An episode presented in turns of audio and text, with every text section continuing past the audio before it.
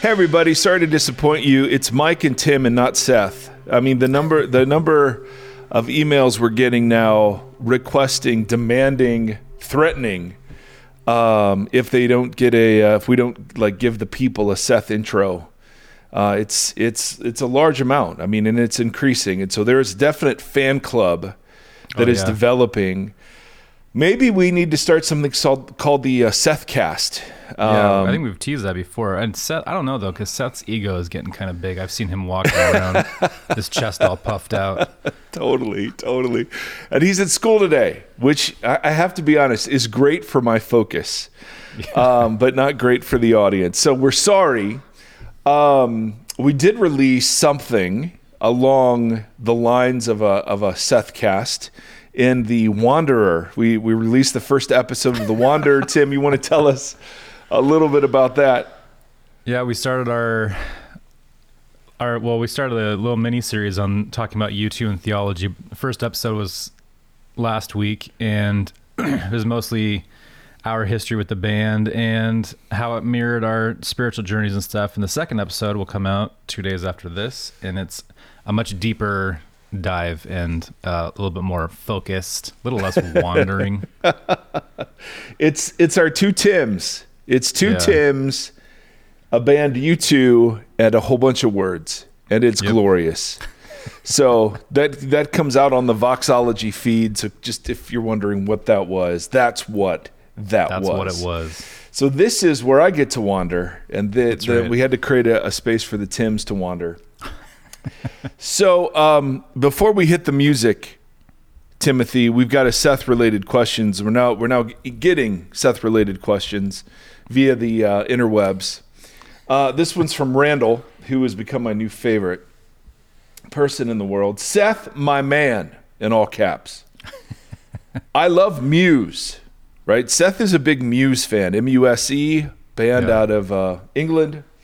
I even have a couple of their albums on vinyl, which, I mean, let's go. Um, I need to know what Seth's favorite songs are by Muse. All right. So Seth isn't here right now, but I can answer with very clear assurance because we play the same three uh, over and over and over. I would say a minimum of 100 times each. Wow. So his current favorite is a song called Get Up and Fight. And it was off their last album. It's not one of Daddy's favorites, of course. Um, but um, but Seth loves it, and so we play it a lot. And so if he's asking for it, he'll just call it fight, and then give you like air, like boxing in the air sort of fists. Um, and so we listen to that one. The second one is Starlight, one of their one of their biggest hits. He loves it, um, and he loves starting it over. Yeah. So we'll get about three quarters of the way through it, uh, and uh, and start it over, and just do that, you know, ad nauseum. And, and then um, the third song is um, Pressure. Um, uh, or is that what it's called? Uh, no, it's. Oh, don't push. Yeah, pressure maybe. Pressure's off. Pressure something. Um, it's off uh, the latest album as well, and it's um, he calls it snap because I snap my fingers to the kind of cool beat it's got. so so there you go, Randall. And I would tell you uh, my favorite Muse songs, but you don't seem to care. So Seth Oh. Theory it is. Yes.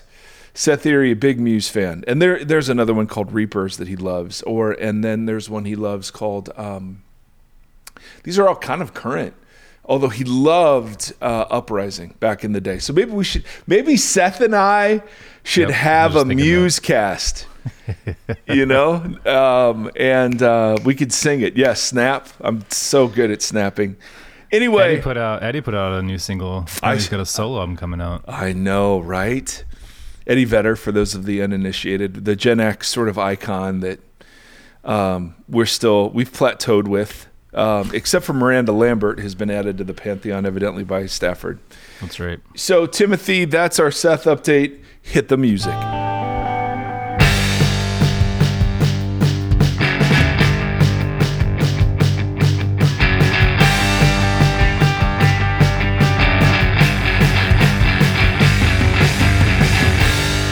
All right, ladies and gentlemen, today we have a, a few people to thank, and we've got some Bible to look at. Uh, the people, Kelly, April, and Stephen, we want to thank you so much for coming on the Patreon team. Patreon.com slash uh, Voxology Podcast is where you can find us.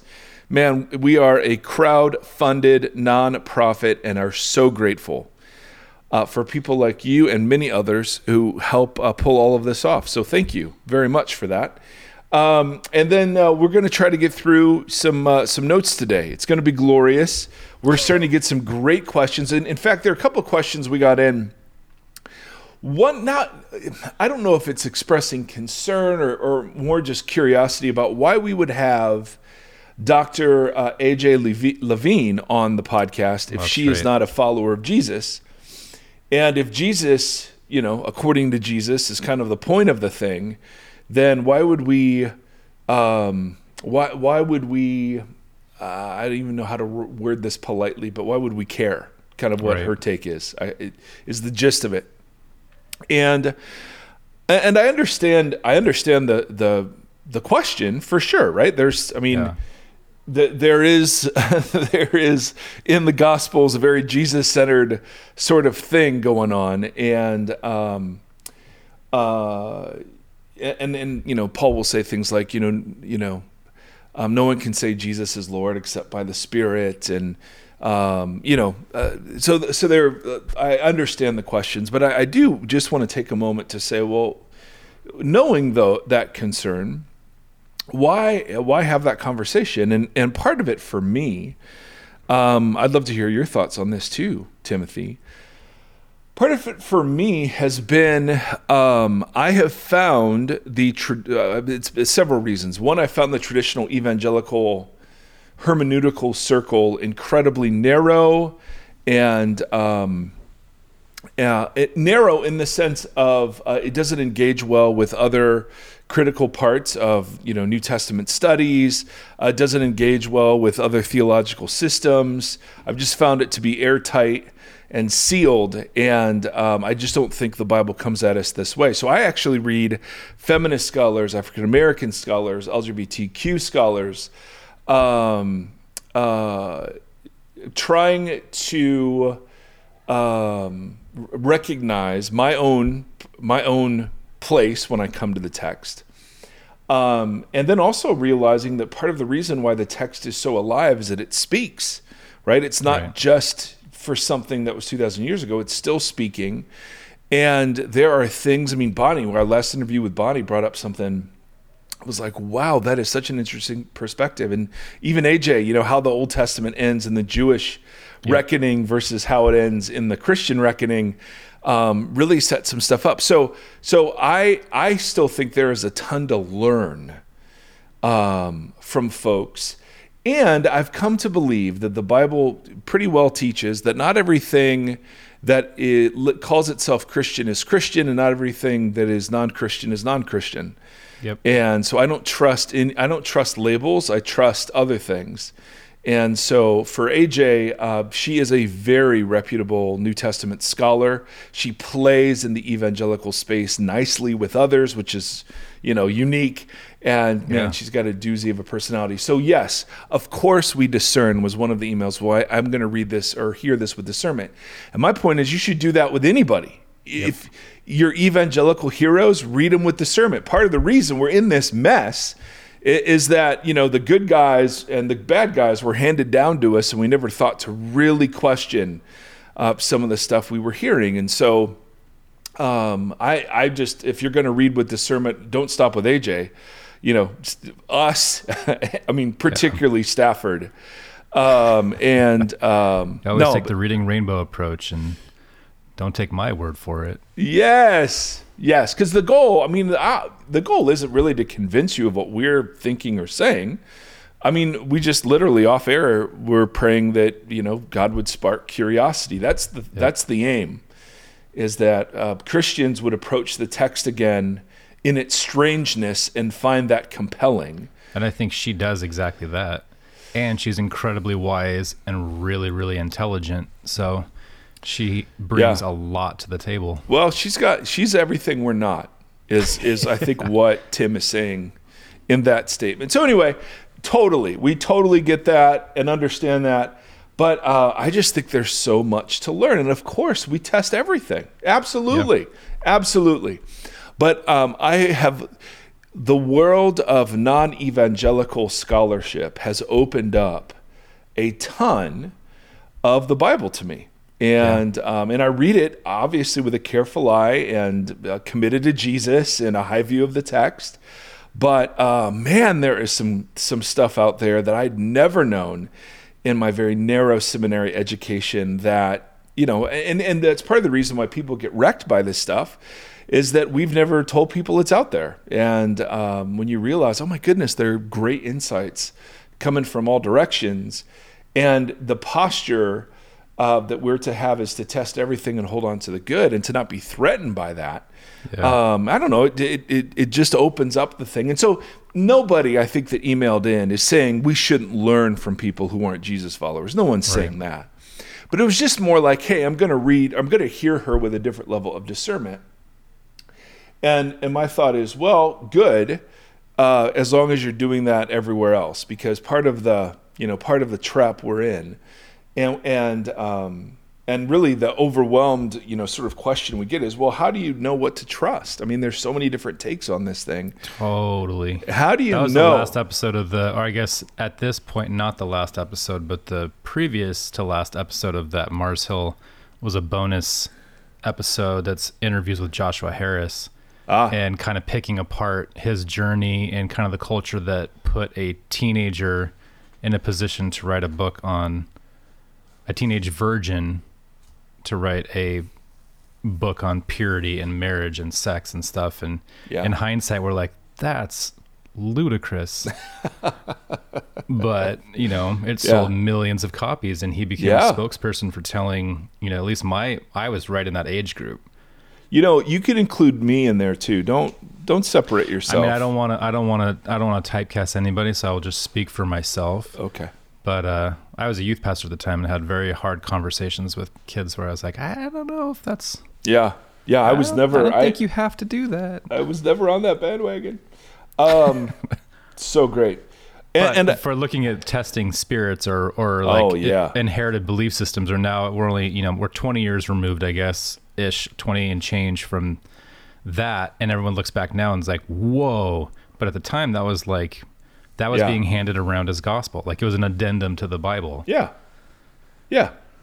Yep. Wild at Heart uh, was another one. And, and, and all of those people were identifying something that was missing in our articulations of Christian life. And so I, I don't hold any whatever. It's just because, I mean, you know, 20 years from now, Lord knows we'll be exposed for doing the same thing. No way. And and who knows? I know, right? We're the this we're the gospel first truth at that point. All right. So the goal of this little series, and maybe you're done, maybe you just are over the Bible and you're like, no more, please. Um, and and you know, it does beg every every episode begs so many more questions, and totally, totally get that. And man, we're not gonna we're not gonna at all uh, get to them. Um, but there are some things we want to cover that are sort of the basics of, because I mean, the question really, the question we're trying to answer is what is a good reading, what is a good and faithful reading, and what isn't. Yeah. And you can't just answer that without doing a whole truckload of work prior to that. And so we start with it's the the what is the Bible? It's a divine and human word. Okay, well, saying it's human has implications, and saying it's divine has implications. Totally. And then we mix those two together, and that has implications. And so, you know, if you're over this, I totally get it. Um, and you can skip the, probably the next several episodes because, you know, this is a tangled web. Um, but uh, I, I think it's worth taking some time to sort of marinate and you know, for, for Tim and I, these aren't final thoughts. Um, these are kind of statements of where we're at now and how we've wrestled and things that we're currently thinking. Um, and, you know, none of it's intended to be this sort of systematic theological approach. It's more Um, we want to provoke conversation. We want to um, we want to help provide direction for people who want to make sense of the scripture. Some people just read it and are like, done, I'm done with it, and I want nothing else to do with it. Others read it and are really perplexed and are asking very, very good, legit questions. And um, so it's to those to those people we at least want to say, well, maybe here's some considerations, you know, as you think about this thing. Yeah, I don't know if you watched my Marco Polo from yesterday when I left class. We have our own little Marco Polo thread. Speaking of the Wanderer, Speaking of the Wanderer, I'm a rambler. Uh, but the um, I I know, did by the way. English, I did by the way. teaching English uh, composition. I don't have any English students in my class. It's always an interesting conversation because so many of them are like, "Why am I here? I don't want to take this class. Like, why do I have to write essays and stuff?" We, we've had really good conversations the last couple of classes about how important education is, how important um, that my class is just trying to teach you how to analyze and respond to something, to understand it and respond to it, and then and to develop critical thinking skills. And I started thinking about that in lieu of because a couple students wanted to write paper topics that uh, were coming from positions that I wholeheartedly disagree with or um, know to be kind of founded in not fact. Mm-hmm. But uh, as a teacher, I have to Mm-hmm. walk with them and help provoke the conversation and kind of see their line of thinking through all the way through. Uh, and I was thinking about that in regards to what you're talking about right now, and that trying to provoke discipleship in people, but in like a long term sense of like people who are hungry to chase after learning and mystery and you know a lot of the things that you just said i think is such a important and lost pursuit in like american evangelical christianity that we just don't have a hunger to keep learning and to test things and to be critical and Yeah. to try to understand a text and then respond to it and find your place in it and so i think that that like realistically we could do this series on the bible until both of us die and obviously not do anything other than hopefully provoke conversation and Well, that's what's You know. happening to us. That's the great thing Yeah. is we just get to invite people into what we do. yep And so, you know, people will ask, well, why, you know, how, how did you learn so much? And it's just like, well, I was doubting and curious and skeptical. And yeah it's like something yeah. didn't make sense and i wanted to understand why Yeah. Yeah. And the Bible is kind of like the source of all of that. So, anyway, our goal is, is soul is that's a soul. bono quote Of course it is. Of course it is. Um, uh, so as as a human word, we've talked about accommodation. We're talking now about context, and so we talked a bit about you know situating ourselves before the text. Where, what community am I a part of? What are the glasses and lenses I'm bringing to the text? yeah Um, secondly, we, we want to situate the audience and realize that very often the audience is in the exact opposite place of where I'm sitting. And that should provoke humility, right? Instead of hermeneutical narcissism, it should provoke hermeneutical humility, where I'm I'm I'm realizing the distance between me and the first audience. Then I need to situate the text. And what that means is I need to make the Bible strange again. And I need to recognize something called hermeneutical distance or the hermeneutical horizon, right? That it's far away. And we riffed first on the idea that we're separated by time. And we just used the example of an email, you know, that would be full of cultural references. But those change so quickly, you know, that even something from 20 years ago um, is not going to communicate um, we were separated by culture, and we looked at patron-client relationships as an example of, of the relationship between grace and faith, and we realized, oh, there's there's some stuff there that we just don't we don't pick up on. It's not it's not that our readings then um, are totally wrong.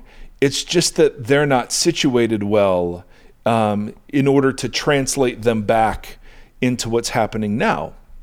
yeah And so, um, you know, and this is the hard work of of trying as best you can to situate the text in its original context. We're also so we're separated by time, culture, and we're separated obviously by language.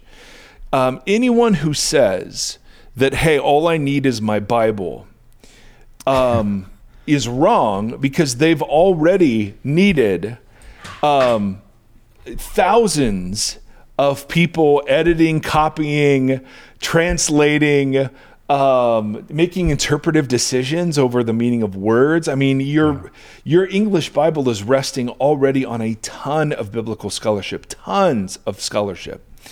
Not all of it by evangelical Christians. And um, so, so just to say, I don't, you know, I, to be suspicious of outside influence in your Bible, it's like it's too late. Just that that you would get it that you're reading it in English means it's already been Yeah. filtered. Yeah. And there are different approaches and translation philosophies. Gombis has talked about those, so we won't revisit that topic. But, excuse me, the realization that this sits behind us, it's in Hebrew and Aramaic um, and in Greek. And obviously, we don't have at all working knowledge of those. You know, there are all sorts of internet tools, but that's not a working knowledge of the languages, right? And the, the nuances. I mean, if when you read certain levels of like commentary scholarship, what the, the, going back and forth on Greek words for you know 20 or 30 years, I mean, is very common. And um, and so our English Bibles reflect divergence in some places over some of the most obscure words. Some of our some of the sentences in our English Bibles are very, very, very hard to translate. Yeah. And every word is disputed by scholars. Now, the nice thing is, nothing major rests on this, um, except for one example, which I personally hold dear, and that is keeping women quiet in church. The Second Timothy or First Timothy two passages, every word of that thing has been disputed forever. Um, but but you know, and that's a different podcast for a different day. The point is that language. I mean, think about how English works with two, two, and two Yeah. right? Or if I say if I say, "Hey, that's a good dog," I can mean, well, that my dog just went outside to go to the bathroom, or I just had a good hot dog. You know, Yep. I'm at the ballpark, Yeah. right? and that's just And I a did silly. that when I was at Vox OC with uh, commas and the "Let's eat grandpa" with no comma and just Yes. those basic grammar lessons, but how different a comma changes. Like if you're looking in hindsight or translating, you're like, why are they talking about eating their grandparents yes. versus inviting grandpa to dinner? Yeah, and there wasn't punctuation, and there weren't verse Yeah. markers or headings. I mean, we've just your English Bible has had so much inserted. Now, that doesn't mean you can't trust it, but it means that there is still work. Yeah. that has been done and needs to be done.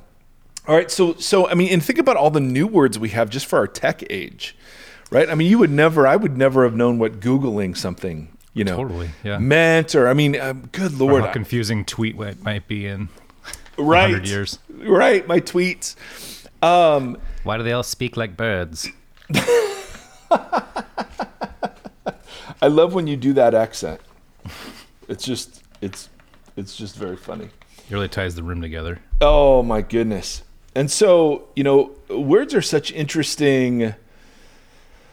I mean, and, and a great example of this, of course, is the are the four different Greek words for love, Yeah. right? We just have an English word, love, but you know, the the the four different Greek words are very nuanced and they they mean different things. Or it's like the fruit of the spirit. Like Paul isn't describing six different parts of the fruit of the Spirit. He, he chooses a word to describe singular. The fruit is singular there.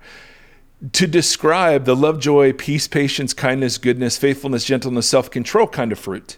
So hmm. it's one fruit that the Spirit produces, but it looks like that. And so he has to use a word. I mean, our words about homosexuality are massively important Yeah. uh, in 1 Corinthians 6. And, and a lot of the debates about uh, the appropriateness or not go around, you know, Paul's using words that he doesn't use anywhere else and that aren't, aren't common in Greek language.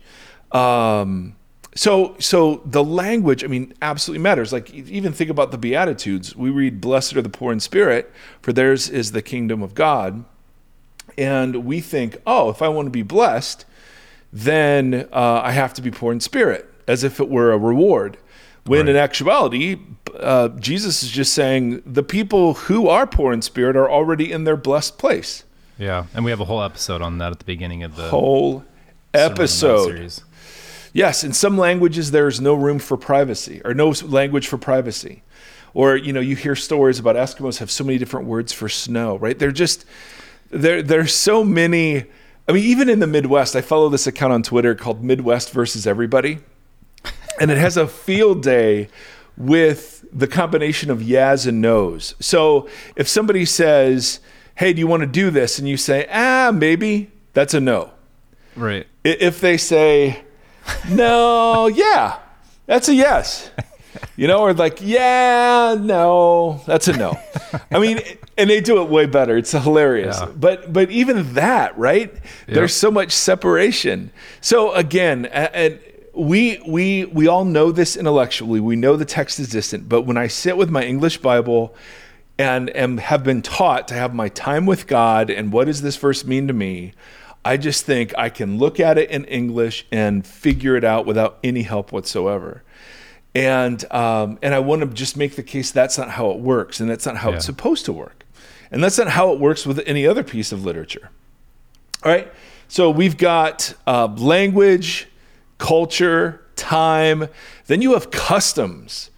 All right, so like head coverings is a huge example of customs in the New Testament. Paul talks about modesty and you're like, oh, this is weird. I mean, and there are still some churches today, I think, that insist on head coverings for women.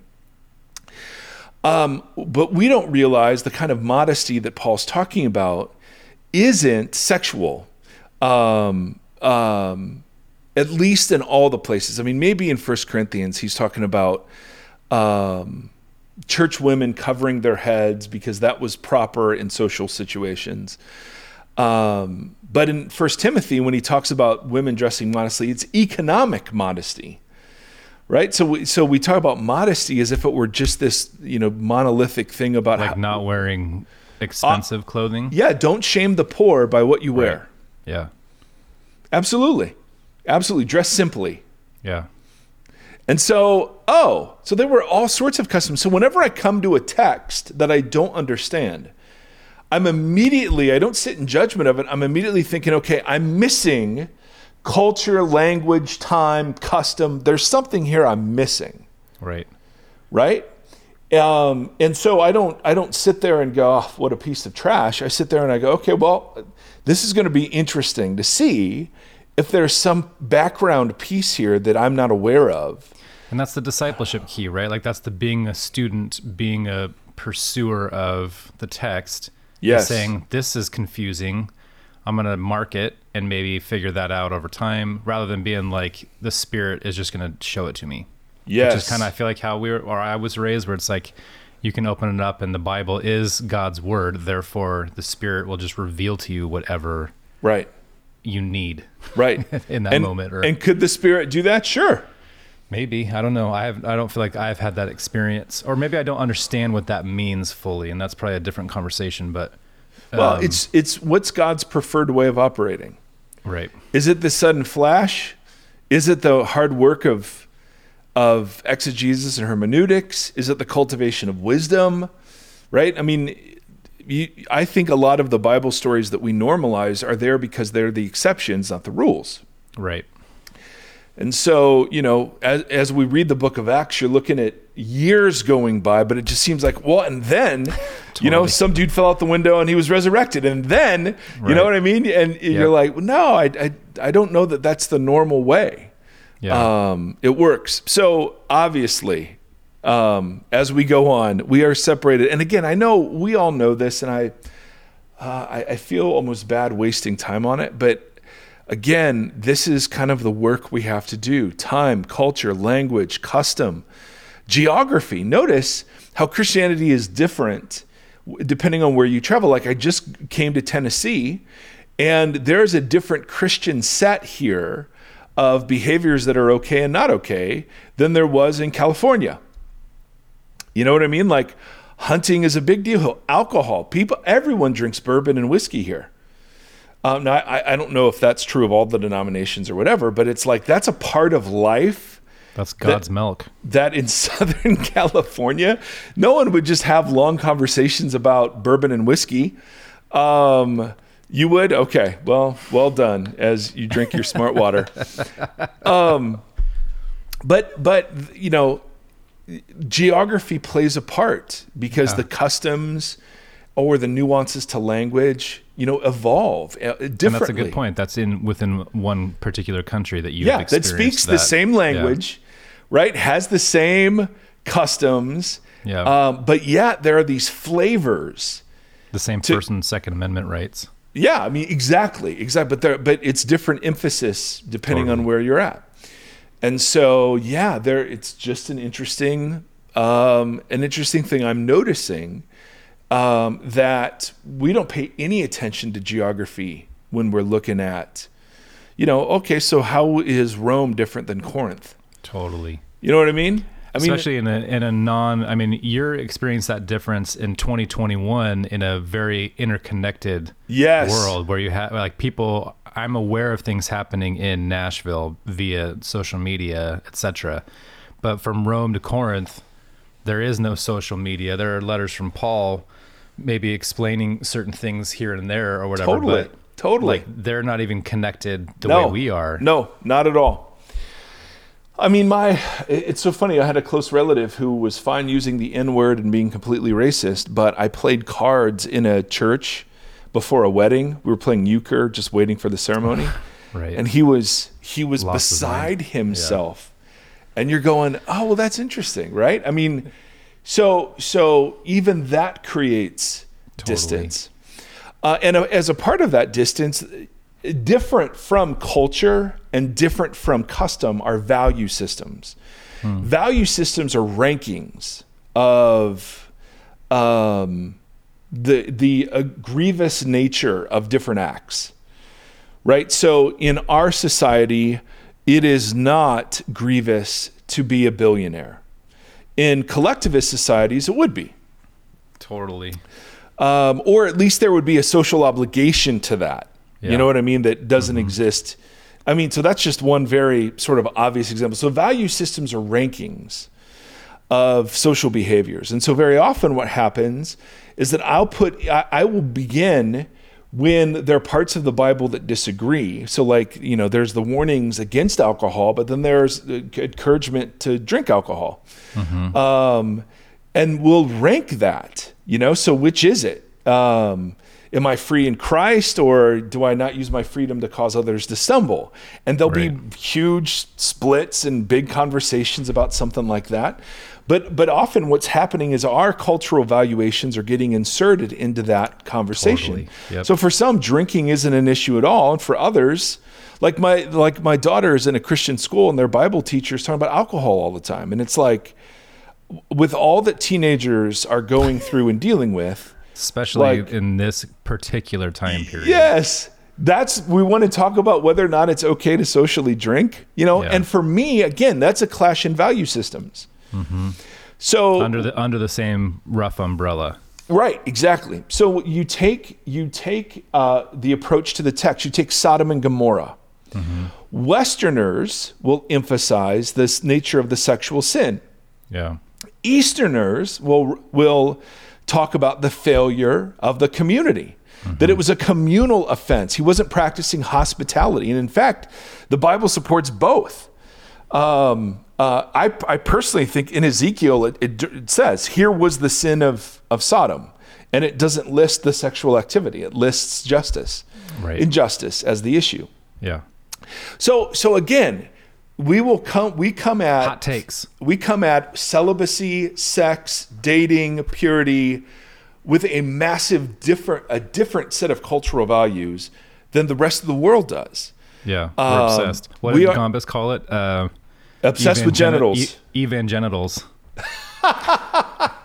yes, and it's kind of true. And that was the whole purity movement you were talking about earlier, right? It's Yeah, totally. it's porn, it's lust, it's masturbation, it's how far can I go? It's that whole thing. And that was the the topic. It wasn't wealth, selfishness, greed, how you treat people that are social inferiors, none of that. Yep.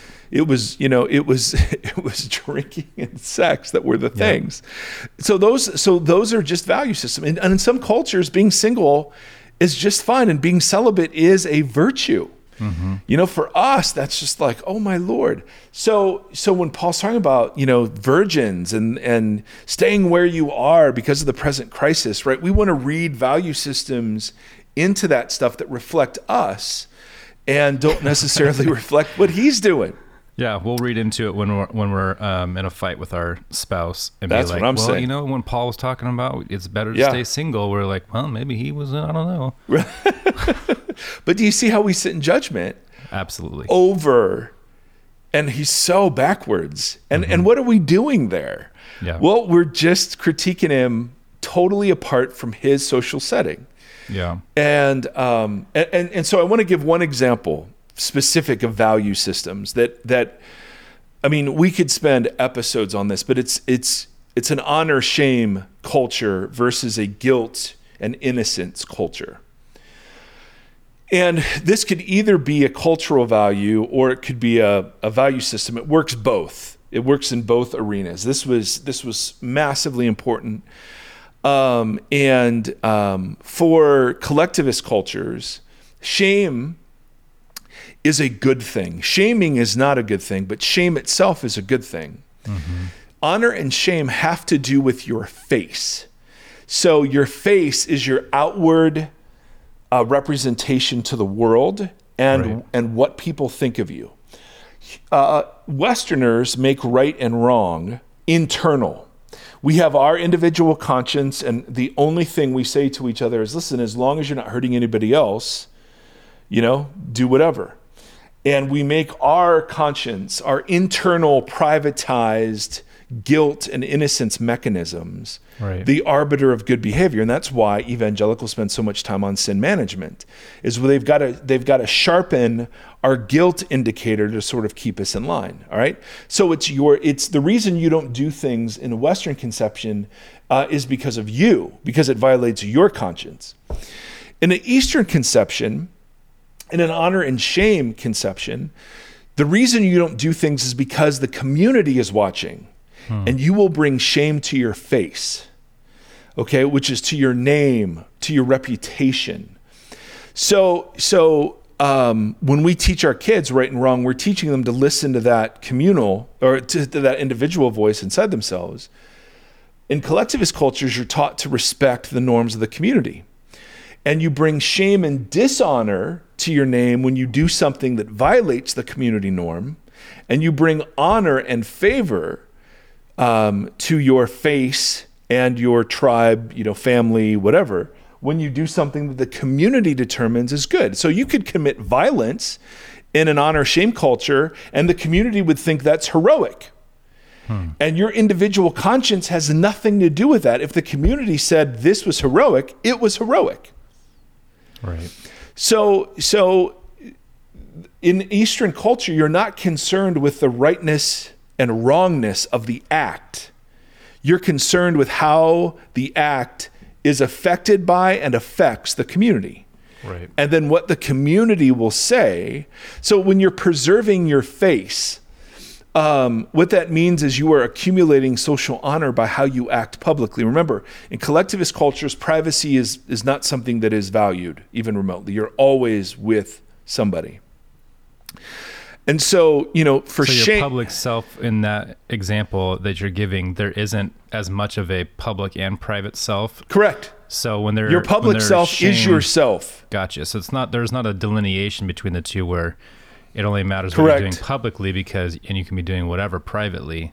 Yes. So we so we conceive of shame, um, or at least I do, as what happens when my private self is Right. exposed and my public self is exposed as a fraud, right? And my private self shines through. Shame for an Eastern culture is not internalized like that at all. Shame just means you're bringing dishonor, you're you're bringing shame to your face, um, or you are bringing honor, and the the community approves. And so, like when when Paul talks about confronting Peter publicly, right? That's an honor shame thing. He was shaming. Now, again, shaming for us is totally negative, and, and shame is almost always negative. In Eastern conception, shame is a good thing. Shame means you're actually governed by communal behaviors. Um, and so, you know, part of why you would be ostracized, right, or cast out or excommunicated was because that was the harshest thing a community could do to you, a death sentence. Taken out of your community. Correct. Yeah. A- and and your face has been cast off. You know what I mean? So you see this. So so like for instance, and, and you know I don't know if this is true, but I've read accounts of like Eastern cultures even today that will not fine you for littering, but they will make you wear um, something that says "I am a litterer." Um, and then you will perform acts of service publicly in that shirt, thus bringing shame on yourself and you know your family or whatever. And so, um, what we hope when we disciple people is that the the social norms or the, the the value systems of the Bible get internalized into the person. Right. For Paul, these social norms are to be brought uh, and internalized into the community. Yeah. It's really interesting.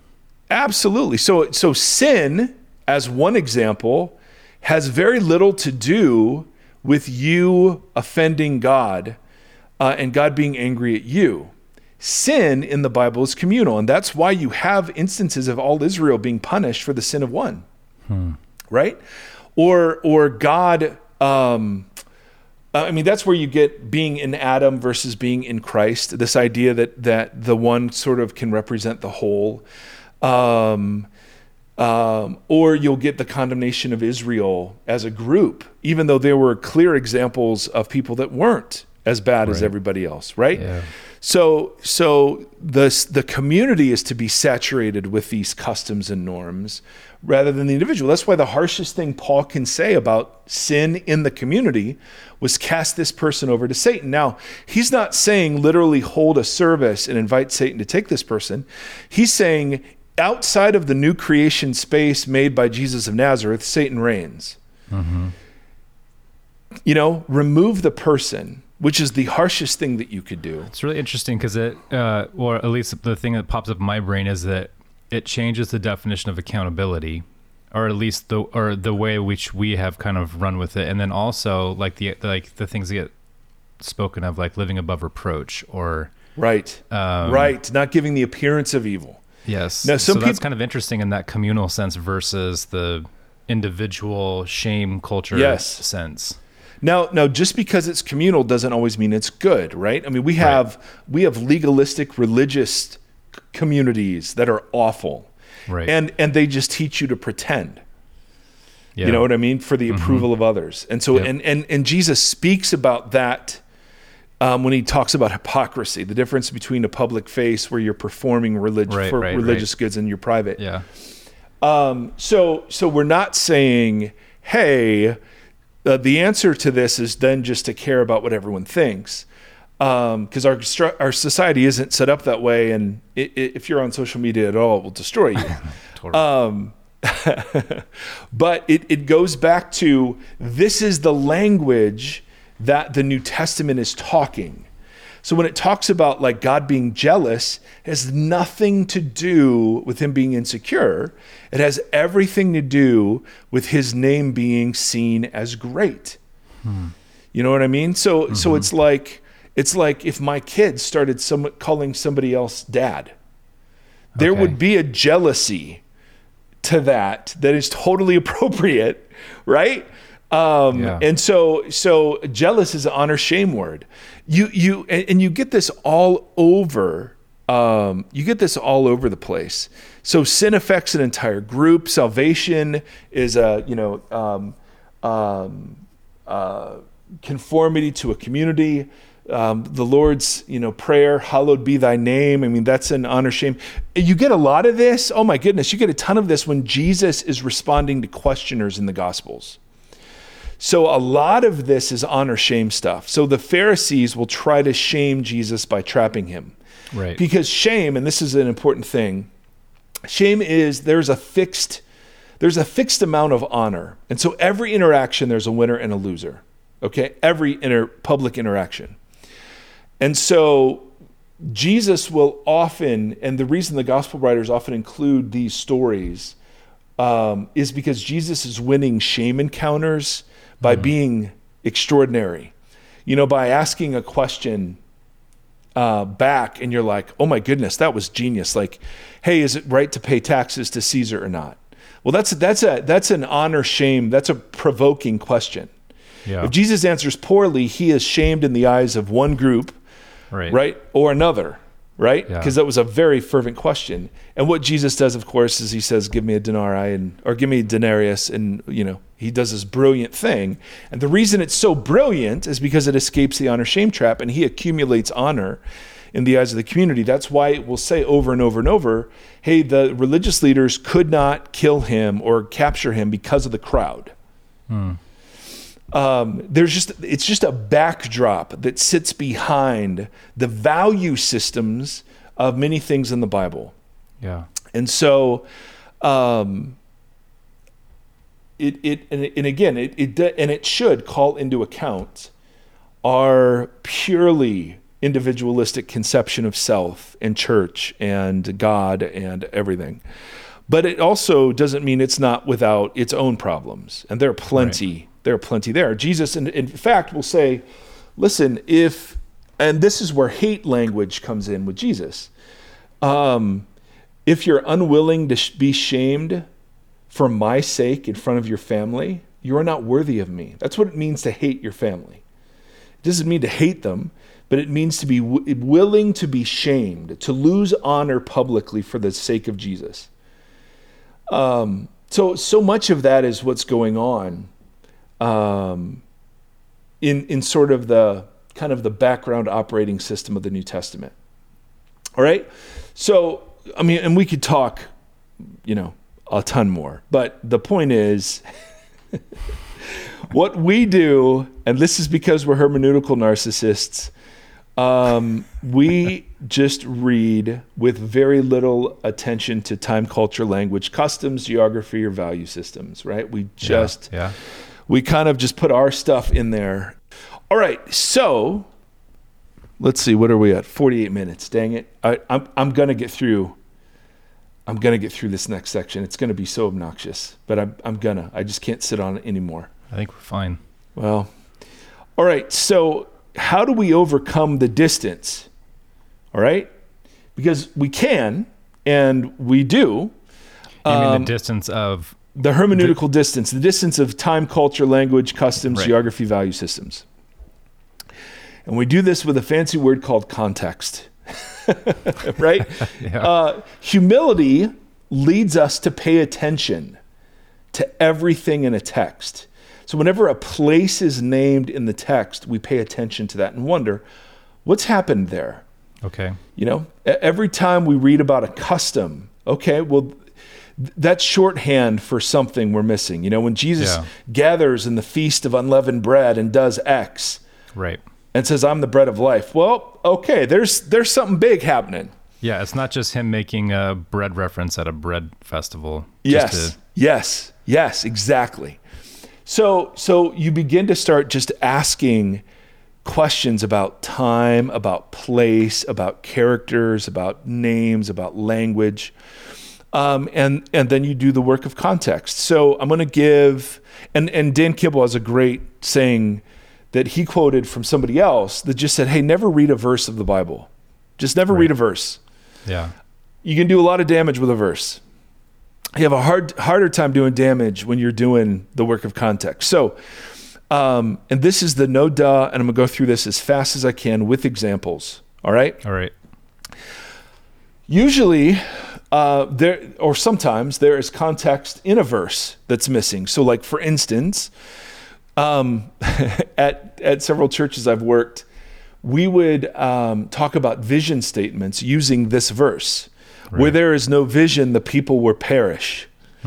And it's just funny because there's a second part of the verse that says, "But happy is the person who obeys God's law." Right. Now, that is an example of something called parallelism, which is all throughout Proverbs, Psalms, even Jesus, when Jesus says, um, uh, uh, he says, um, Father in heaven, hallowed be thy name. Thy kingdom come, thy will be done on earth as it is in heaven. Thy kingdom come, thy king, uh, thy will be done. Sorry, I have it memorized in the King James. Um, that's parallelism. He's saying the same thing twice. He's not saying two different things. So, what's it mean for his kingdom to come? It means his will's done. Yeah. And what's it mean for his will to be done? It means his kingdom is coming. And so, because we rip off the second part of, but happy is the person who obeys God's law, right? The vision that's being talked about there isn't my strategic plan for the church and reaching, you know, the nations. You know, it's a vision of God and a vision of Torah and a vision of my relationship with God, right? It's Yeah. not, it, I mean, it's like, no duh. But, you know, we can do a lot with a verse out of context. So there's context usually within a sentence. All right. Sometimes it'll correct itself in a sentence. Sometimes in the, the, cor- in the uh, just in the end of the sentence. yeah, you- yeah. Pay attention to what comes after the semicolon. Right. Then there are um, context clues in the paragraphs. So um, a great example of this is when um, James talk, talks about resisting the devil in James 4, and you're wondering, ooh, and I've, I've been told specifically what that is. That's rehearsing my testimony. That's rebuking the devil. But as it turns out, if you look at the, like the paragraph, it's talking about how we treat people. And um, and and it's just submitting to God and resisting the devil is rejecting the world's wisdom about how to treat each other and embracing God's wisdom about how to treat each other, and that wisdom Yeah. is gentle. Um, so that's resisting the devil in that context, right? Or yeah, we talked about this yesterday in my class with what was called hit and run quoting, like Ah. always always offering context and response to anytime you use a source. Don't just drop a quote and then move on because the reader is confused without the context. Right. And so they call it hit and run, like just you know. So it's interesting because it applies to this in that same way where it's just like throw that verse and be like, all right, you guys, Resist the devil, he will, he will flee. Yes. It's same thing in, in Ephesians 4. Resisting the devil or fighting the devil is about how you treat each other, um, which is just, and again, it's just in the context. So you can have context in uh, the sentence itself, in a paragraph, or in a section, which is a fancy word for this is called a pericope. It's a, it's a literary unit. And a great example of this is the thief in John 10:10. We always hear the thief comes to steal, kill and destroy. And as you read because there weren't paragraph breaks and n- chapter numbers and verse numbers, the thief turns out to be the false religious leaders earlier in chapter 9 because he's talking to them through 9 and 10 and not the devil. So he's contrasting his shepherding of people with the religious leader shepherding of the people. And that comes straight out of uh, Jeremiah 23 and Ezekiel 34, where the sheep shepherd sort of thing describing Israel's leaders is used. yeah, Right? So again, okay, it's not, I'm sure the devil does come to steal, kill, and destroy. But uh, if you read it in context, and again, I've made all of these mistakes. I mean, that's how I have learned. right, So you start with the whole sentence, then you read the paragraph, then you read the literary unit, right? Then you read the entire book. yeah, And, and no one wants to do this, so that's why we like our one minute devotionals. But like Gombis right now, he's going through Romans and on his podcast, I highly recommend it. It shook my entire worldview um, several years ago when I realized Romans is not a systematic theology. Um, in, in fact, far less so. Romans was written to uh, deal with an ethnic crisis in the Roman house churches between Jewish Christians and Gentile Christians. And the Jewish Christians, the Jews had been kicked out earlier from Rome by Nero, and, it, and we were now coming back into these house churches filled with Gentile Christians. Yeah. And they were judging each other's, the, calling each other the strong or the weak. And and Gombis, I mean, he's like into chapter five, I think, by now, but he does such a great job um, of highlighting that's what Paul's doing. He's not giving the Romans road to salvation. This Yeah. is not the theological end all be all. In fact, if you want if you want a better overview of Paul's theology, read Ephesians or Colossians. Those were letters that weren't addressing a crisis and were meant to be circulated. So that's a great example. And and by the way, if you want a book on this, um, Scot McKnight wrote a book that is the best book on Romans, understanding it this way that I've read. And it's relatively accessible. It's called Reading Romans Backwards. And he deals with the the the so then bits of Paul first and then shows how all the theology that comes before that. Yeah, I'll link it in the show notes. Not from Oh. Amazon. It's no, Tim would kill us. Yeah. Uh, but Tim's doing a great. I mean, please, if you're again, you got to work with Gombis. He's you're like chewing on 45, 50 minutes of like him lecturing, and it's so well, he, good. Yeah, too. He when he started it, he has his own. I don't want to say version of Romans, but he's printed out his own like without chapter breaks and that kind of stuff, Yeah, so you can follow yeah. along. And then he's offering it. I mean, I I got it from him immediately. He'll email you a copy of it so you can follow along. And I just print it off with blank pages in between each page to. Oh, I love it. Yeah, so try it's to- it's Romans without the verse numbers, paragraph Yeah. breaks, and uh, chapters. Yeah. Yep. Uh, another example of reading the whole book is the least of these in Matthew 25, where you're talked about how you treat the least of these. And and I know this is a total bummer for all of our activists out there. But when you read the least of these sort of in Matthew, when he talks about the least of these brothers of mine, he's talking about the disciples. This Yeah. isn't this isn't like the poor, although that of course is commended. Yeah. But um, he's talking about the disciples, how you treat the disciples, um, and those that will come after him bearing the message. And so, and that was a very common way in collectivist culture. If you to be someone's apostle meant that how they treated you was how you treated the one who sent you. Right. So that's why Jesus will use language in John like, hey, if you reject me, you're rejecting the one who sent me. Then he'll use language about his disciples. If you reject them, you reject me. That's how it worked. Yep. You know what I'm saying? All right, so once we've got sentence, and, and and this is what you teach. I love that you teach English. This is just what it is to read.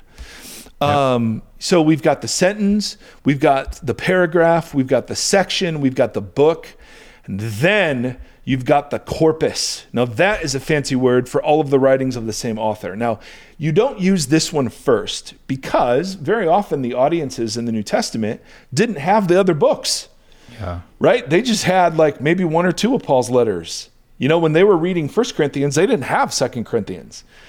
You know what I mean? Or or, Or, maybe you assume that because Stephen King wrote one book about vampires, that all books are about vampires. exactly, exactly. I mean, so a great example of this is how people use the phrase abundant life in John's gospel.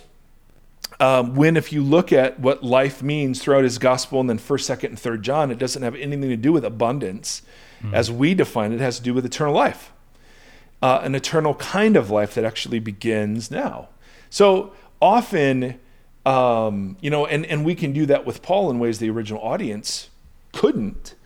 We'll see how Paul uses a concept like justification in some places and then chooses not to use it in other places and ask why.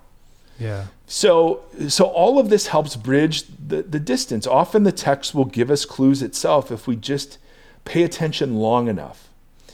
Then we have to go to cultural context. And this is where we have loads of scholarship, some good, some bad, um, on man, backgrounds, archaeological digs, ancient texts, inscriptions, coins, like man, there is we, we get so much insight. The Dead Sea Scrolls were the biggest uh, the biggest find of the 20th century because they bridged the horizon almost a thousand years. We were seeing copies of the Hebrew scriptures um, that were earlier than the ones we had. And then we also saw some of the other writings of the Essene community and some apocalyptic literature floating around at that time that we could compare to Revelation. And you're like, oh my goodness, this is incredible. So we've already used a cultural context as an example with head coverings, but you also get to Paul's statements about women speaking, and I would argue, and we've talked about it on the on the pod, of course,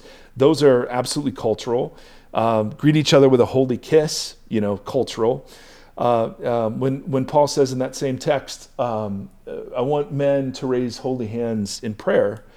Um, you know, not everyone's raising their hands. Um, I mean, it's just, you know, th- there there are there is a place, um, and it's not the place of primacy, but it, there is a very important place for this background, and that's where people like AJ, or I've read uh, historians like John Dominic Crossan, who is um, who he and I would not agree on much, although obviously he's much smarter than me. I, I read loads of history um, written by non-Jesus people to learn what Rome was like, and Right. and and you and and that that can't help but enliven. Yeah.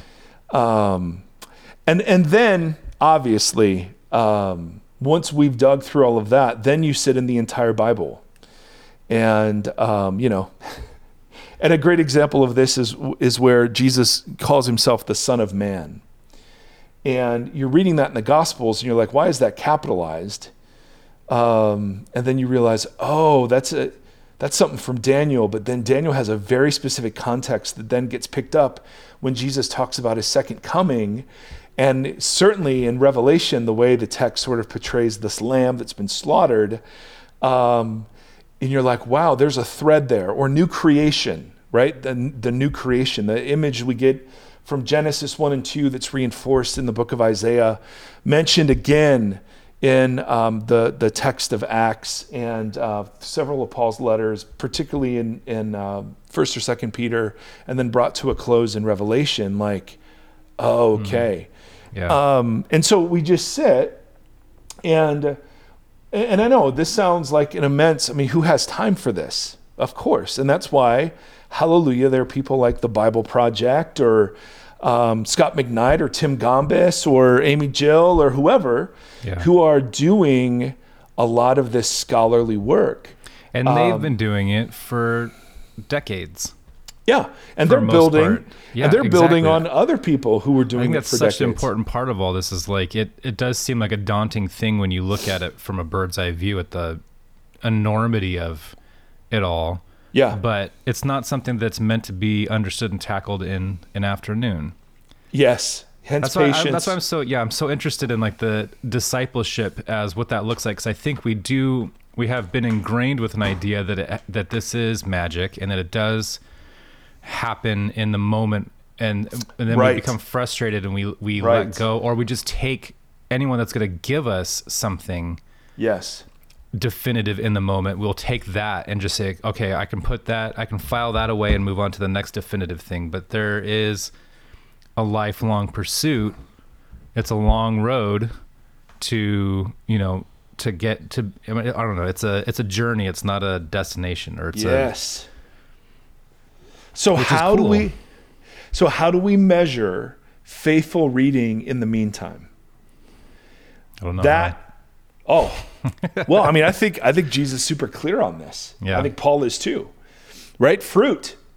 right yep So what does see there isn't a big division in the Bible between um, what you believe and what you do. What you do is what you believe, right? Yeah. So you can say, "Yeah, I believe God owns all my money, and I'm just managing it," and then Right.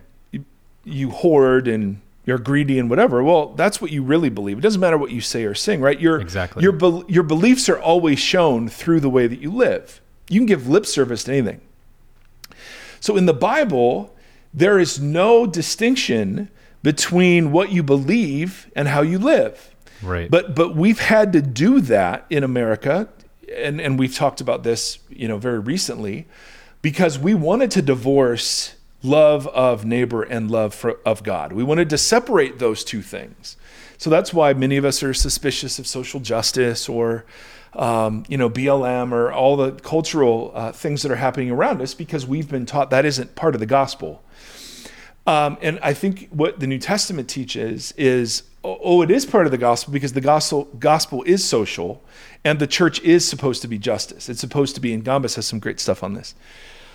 But uh, the point I, I want to make here is simply this: as we're working out our perfect doctrines and our you know revived understandings, like we are held accountable to how we are living in the meantime, right? That's that is you can have, um, and, and this is where I always thought, and and forgive me for being name naming people here, but I always thought it was so interesting when Rob Bell was called a heretic, because for me, for a while there in the twenty zeros, it felt like the future of Christianity was either going to be Mars Hill, Seattle, or Mars Hill, Grand Rapids. right And so I was very curious um, about this, and then and then Rob got deemed heretical. But for for me, and I've thought this uh, from the day that farewell, you know, Rob Bell tweet came out from John Piper, what's the greater heresy? Um, having doctrine that doesn't quite line up and being compassionate and working for justice, or having doctrine that has been approved by a specific community and being a dick. Right. Absolutely. And and, and to me, the Bible's really clear on that. yeah. The the greater heresy is failure to love. Hmm. So now, theology will inform what kind of fruit counts as Jesus shaped fruit, right? Yeah. Because, you know, we could all just say, hey, be nice, and that's just what the fruit is. And that's not the fruit that Jesus identifies. Jesus, Right. the fruit is Jesus shaped. Right? That's the that's the point. Well, how do you know what Jesus shaped fruit is? Well, that's where you've actually got to go to the text and sit Yeah. in Jesus. But um, but it's very important to understand, at least for me, the goal of this isn't to um, to arrive at some crystal clear place of absolute um, clarity where I have a nice theological system backed up by what I think are all these great readings. Um, as somebody who loves philosophy and loves studying, like, of course, I love that. I'd, I'd love to have a chart and a graph somewhere that just sort of captured all this. The problem, of course, is none of that's the goal of it. And so the only way to measure faithful readings are, are do they produce Jesus shaped fruit in communities, not in people, in communities. And so you can have hermeneutical humility. Yes, it does. Because then it opens up the possibility there are people out there who believe very differently, but who act in a more Jesus like manner. Mm-hmm. And there are people who believe, at least what we would say to be orthodox, but they're awful people. Mm-hmm. And which is the greater heresy? Now, that doesn't mean there isn't heresy on the other side, too. Right. And the goal is a faithful reading, right? I want to approximate, the goal of my discipleship is to approximate Jesus' life. Now, that is a partnership between me and the Spirit of God, but I want to approximate Jesus' life through and in my life, Right. right? And community is necessary to do Yeah, that. that's what I was You can't say. do that apart from community. So I need the text, but I don't need the text as the end in and of itself. Mastery of the text is not the goal. Mastery, the text is mastered when we keep coming to it in a humble position and we're seeing the fruit of its transformation in our real lives. Yeah. Right? That I can say after studying the Bible, I don't know more, but I've become more loving. I imitate Jesus more with people who I think used to think were enemies. Mm-hmm. Right? That is the fruit of proper interpretation. Yeah. So we're going to have a whole episode on that sucker because to me that is one of the most important points we've Yeah. got to make is um, is yes we let's take the Bible off of the sacred golden tablet pedestal. Let's elevate it even higher than that by receiving it as it comes to us, the divine and human word. And then recognize that the work that the Bible is supposed to do in us is to baptize us into a reality where Jesus is Lord and that the world is conquered through the sacrificial suffering of his followers. Yeah. Right? I mean, that's what that's the kind of thing we're sort of populating our imaginations with. So to me, that's the proper now, and again, I mean, I'm sure there are all sorts of nuances we're missing. Um, but to me, that's the proper ordering. The text witnesses to Jesus, the text isn't Jesus. The text is to provoke fruit in me. And if it's not, then I'm reading it wrongly, no matter how rightly I think I'm reading it. You know? And I think Yeah. that is, I think that is absolutely um, one of the col- most colossal mistakes we as American Western Christians have made has been to somehow think that our, our right thinking is the goal of this thing. And um, because if, if if you're consumed with that, and I've been there, man, I have been there. For when I was in college, I was an ardent Calvinist. I found it so philosophically, you know, just airtight and had an answer for everything, and it could explain evil. And and um, and then just a very gentle guy took me to the Bible, and he's like, "All right, well, what do you do with this?" Yeah. And it just didn't fit. Now, that didn't mean the other system, everything fit either. So I've tried to get beyond systems to let it all sort of hang in balance and intention. But if you're if you're dying in all of this and you're so frustrated, it feels so overwhelming, here's what I want you to do. Seriously, stop listening, pick up the book of Mark. Grab a pad of paper and a pen. Start in Mark 1 and just write down questions right? So it's going to say the beginning of the gospel of Jesus Christ, son of David, I think, or something like that, son of Abraham. And you're like, okay, right there. The beginning, gospel. Okay, I think I know what gospel is, but is, is gospel that Jesus died for my sins? Is that gospel here, or does he mean something else? Because what's he, mm. what he means is what he's about to spend 16 chapters writing. Right. That's the gospel. Right? So, and then and you're like, well, who cares if he's the son of whoever? What, what, who's Abraham? Who's David? Why do they matter? Right? And, and, I know we just said this like last episode, but uh, I mean, it just bears repeating. I, yeah. When this gets overwhelming, take away all the other stuff and pick up Jesus of Nazareth. Yep. I don't believe the Bible because I believe the Bible. I believe the Bible because of Jesus. Yeah. Now and I know the Bible the tells you to do that. I mean, that's yes. There, you know what I mean? Like yeah. And you and and the objection is always yeah, but you have to use the Bible to get to Jesus. Yeah, but I don't use the Bible as the word of God to get to Jesus. I can just pick it up and read about the historical person of Jesus and ask, is this a represent is this does this give any indication of it being a representation of how this guy actually lived and talked? Mm-hmm.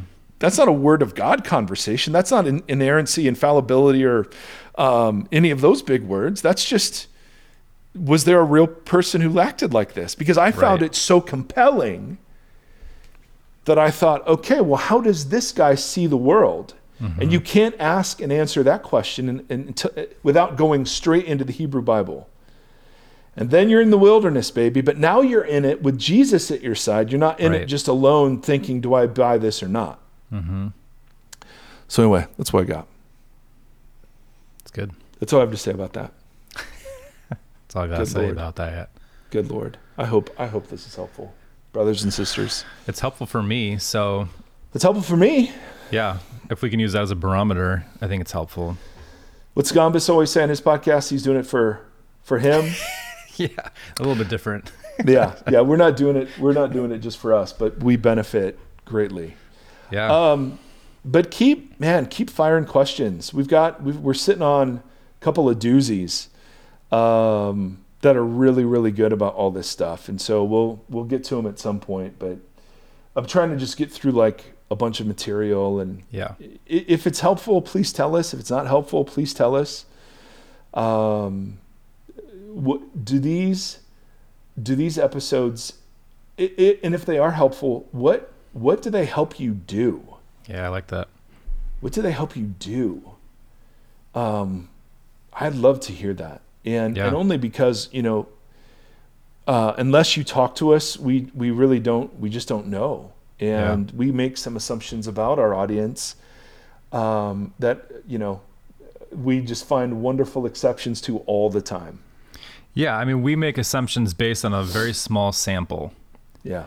And so it would be interesting. You know, we have the, it's always in the show notes, but you can email hello at voxpodcast.com. And Vox, I think that's like, Vox Podcast? Is that still our, is that still our Yeah, one? our emails haven't changed, but oh, that's um, good. I, I think that's a really great, I would love to hear all that stuff too. I think that's really interesting. And I think that's in a weird way, that's a, a way of doing the, doing this in community yeah. the best that we can via what a podcast is. Totally. Right? Like, yep. So, yep. yeah, I think that'd be fascinating. Well, you've heard it here first, folks. Tim Stafford, fascinating. Fascinating. May the Lord bless you and keep you. May the Lord shine his face upon you and be gracious to you. May the Lord lift up his countenance to you, and in these days, whew, may he give us peace. Amen and amen. Until next time, friends, thank you for tuning in. Thank you, thank you, thank you for listening to this conversation. Voxology is a 501c3 nonprofit organization that is supported by listeners just like yourself. If you'd like to partner with us, you can do so at patreon.com backslash voxology. You can also join the community and hang out and chat with us on the socials. Facebook.com backslash voxology podcast and on instagram at voxology.